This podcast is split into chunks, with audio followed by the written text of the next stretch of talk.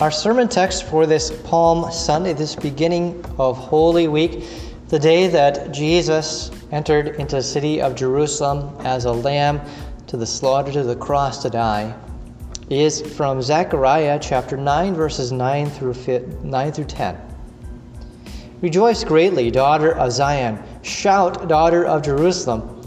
Look, your king is coming to you. He is righteous and brings salvation. He is humble and is riding a donkey, on a colt, the foal of a donkey. I will cut off the chariot from Ephraim and the horse from Jerusalem. The battle bow will be taken away, and he will proclaim peace to the nations. His kingdom will extend from sea to sea, from the river to the ends of the earth. And we pray. These words are your words, Heavenly Father. Sanctify us through the truth. Your word is truth. Amen.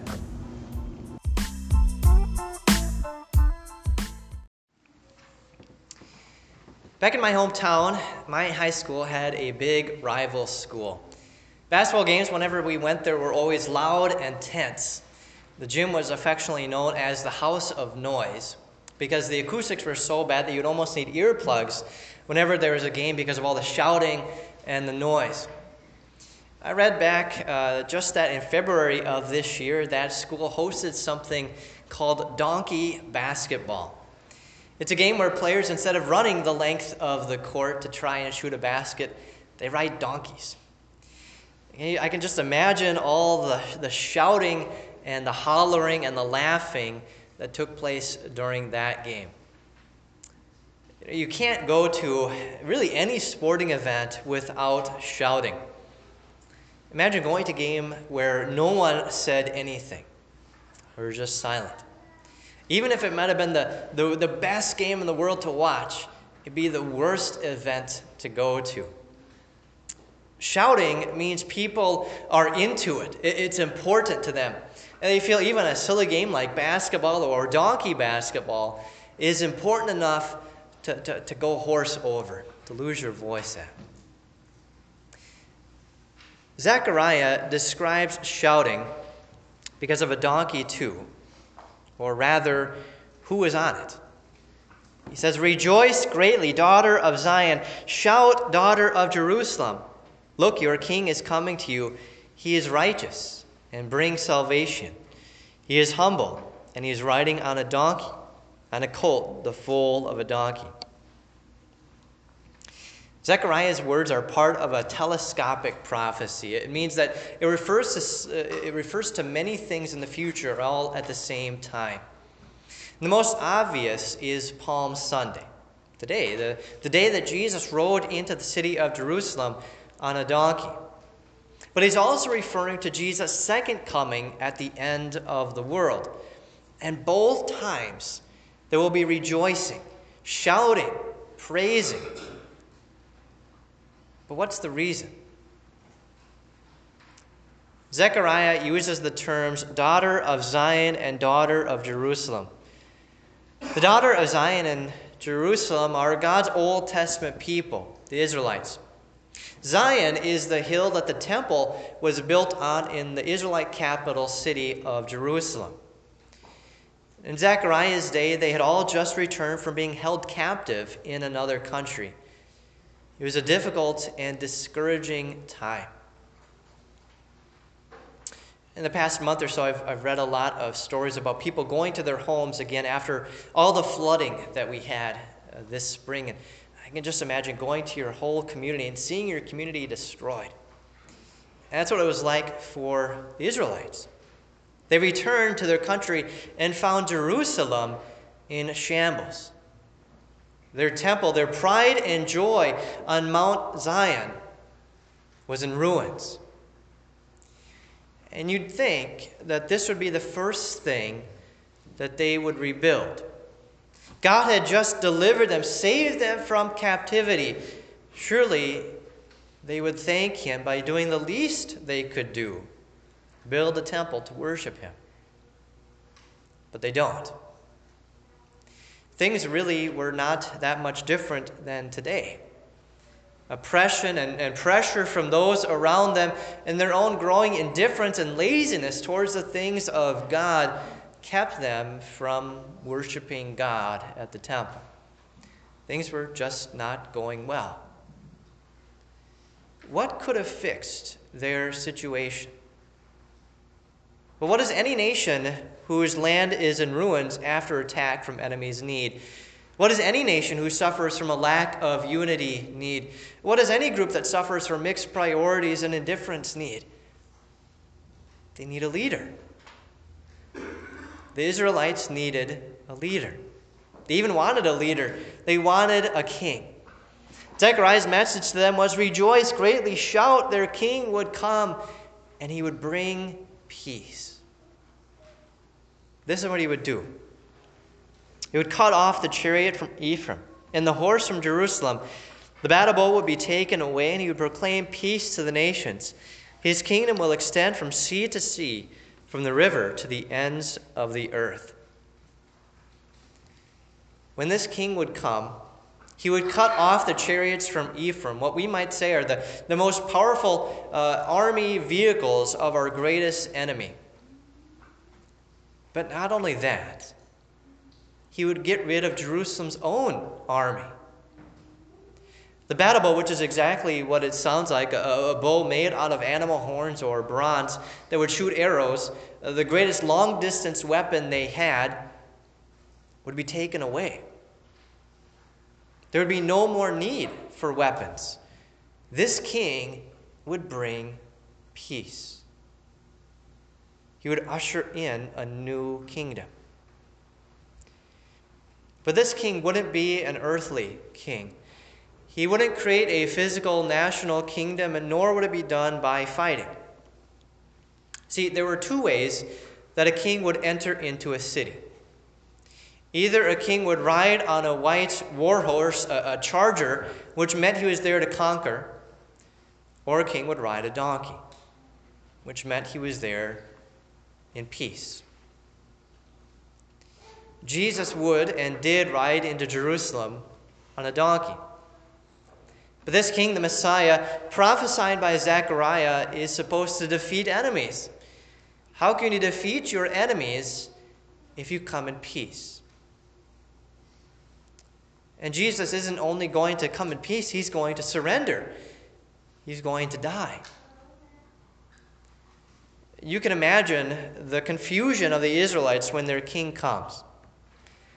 If Jesus had ridden into the city to usher in a new kingdom, if Jesus really is the Son of David, the promised Messiah, how is he going to save us if he's going to die? If Jesus has really come to save us, then why does Jesus die? You can't save the nation, rule it, and make it glorious if you're dead. And when we actually get to Palm Sunday, the people are hung up on their worldly problems. The Romans have invaded their nation and they made it blatantly obvious. In fact, I've heard that if you would uh, walk into the city of Jerusalem, no matter what road, any road coming into the, the city of Jerusalem, there would be crosses every 40 yards. Anyone who rebels is subject to crucifixion. These crosses were a reminder to the people what would be the fate of anyone who tried to rebel. And so naturally, the Israelites want to be delivered from this. They want to be delivered from the Romans, their oppressors. They want a king that would bring them political and physical peace. They want Israel to be made great again. They want to be made prosperous. They want an earthly king to rule over an earthly kingdom, something they could see and experience. Jesus, as king, could bring any of those things. He could have brought them prosperity and safety from their physical enemies. He could have brought them good homes. But those weren't the things that they needed the most.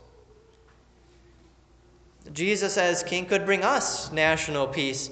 He could grant us deliverance from our enemies. Anyone who's a bully to us or persecutes us in any way, Jesus could destroy. He could make us prosperous. He could give us all that we ever wanted. He could be an earthly king who would reign over an earthly kingdom. He could create heaven on earth for us, now or for a thousand years. But Jesus never promised to do any of that. He never promised that our life on earth would be free from persecution, pain, or trouble. He never promised pleasure. In fact, for those that follow him, he promised a cross. Something that we tend to shrug off in our day as, as no big deal. But for the people in Jesus' day, when Jesus promised a cross, they knew exactly what he meant by just walking outside of the city. The cross Jesus promises us is not so much different than his own, since a cross comes as a result of loving God or loving our neighbors. It's not easy to do those things. And it even brings with it uh, the opposite of earthly peace, pleasure, or possessions. Even as something as simple as bringing children to church can be a cross and is a cross for parents. Loving God is not easy. This king doesn't seem like one to shout for or rejoice in. Less than a week later, after Palm Sunday, early Friday morning, Jesus is on trial. And likely many of the same people who had just been shouting their praises at Jesus now are hurling insults at him, yelling not Hosanna, but crucify him. And ironically, they charge him with claiming to be a king for attempting to overthrow the rulers by force. They either forgot Palm Sunday and what he was riding on, or they didn't care. This king wasn't bringing the kind of peace that they wanted. And it's not the peace that we want either, but it's the peace that we need. We need peace for our conscience.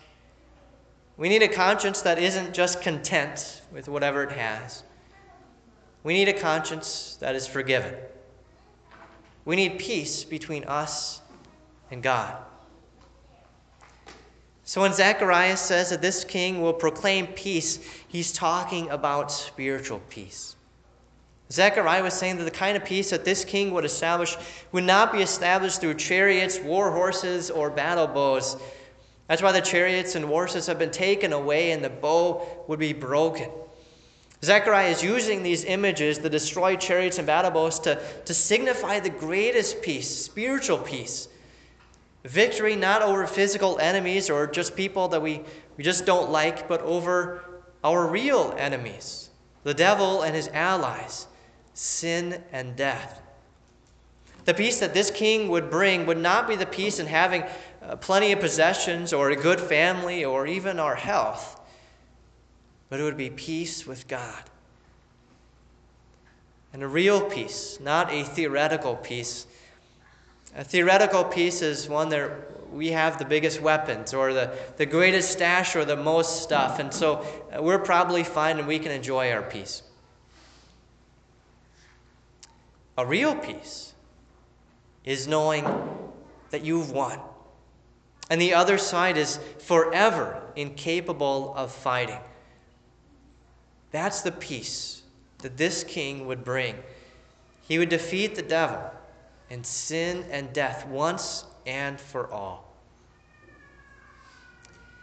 St. Paul said that Jesus made peace through his shedding of his blood on the cross. Your King brings you spiritual peace through his holy, precious blood and his innocent suffering and death, in order that you might be his own, live under him in his kingdom, and serve him in everlasting righteousness, innocence, and blessedness. You have the peace in knowing your sins are forgiven. And because of this, you can be sure that you have life and you have salvation. When Christ returns to call you home to heaven, he'll come to you humbly, not on a war horse or a charger to make you feel sorry for all those sins that you have committed against him, but gently, humbly, in peace because your sins have already been forgiven through his death on the cross. And you and I and, and all believers in Christ, we can shout, we can rejoice, we can sing Hosanna, because even through death, our King has come to save us now. So rejoice greatly, brothers and sisters in Christ. You have a leader, a king in your life. He is Jesus Christ, and he came for you. Shout, fill the house with noise because he has come riding on a donkey. And because he rode into Jerusalem and went to the cross for you, he brings you salvation. He brings you peace. He brought you peace between you and God through his blood on the cross. His kingdom has come, and through the preached message of the gospel, extends from sea to sea, from your baptism to the ends of the earth. In Jesus' name, amen.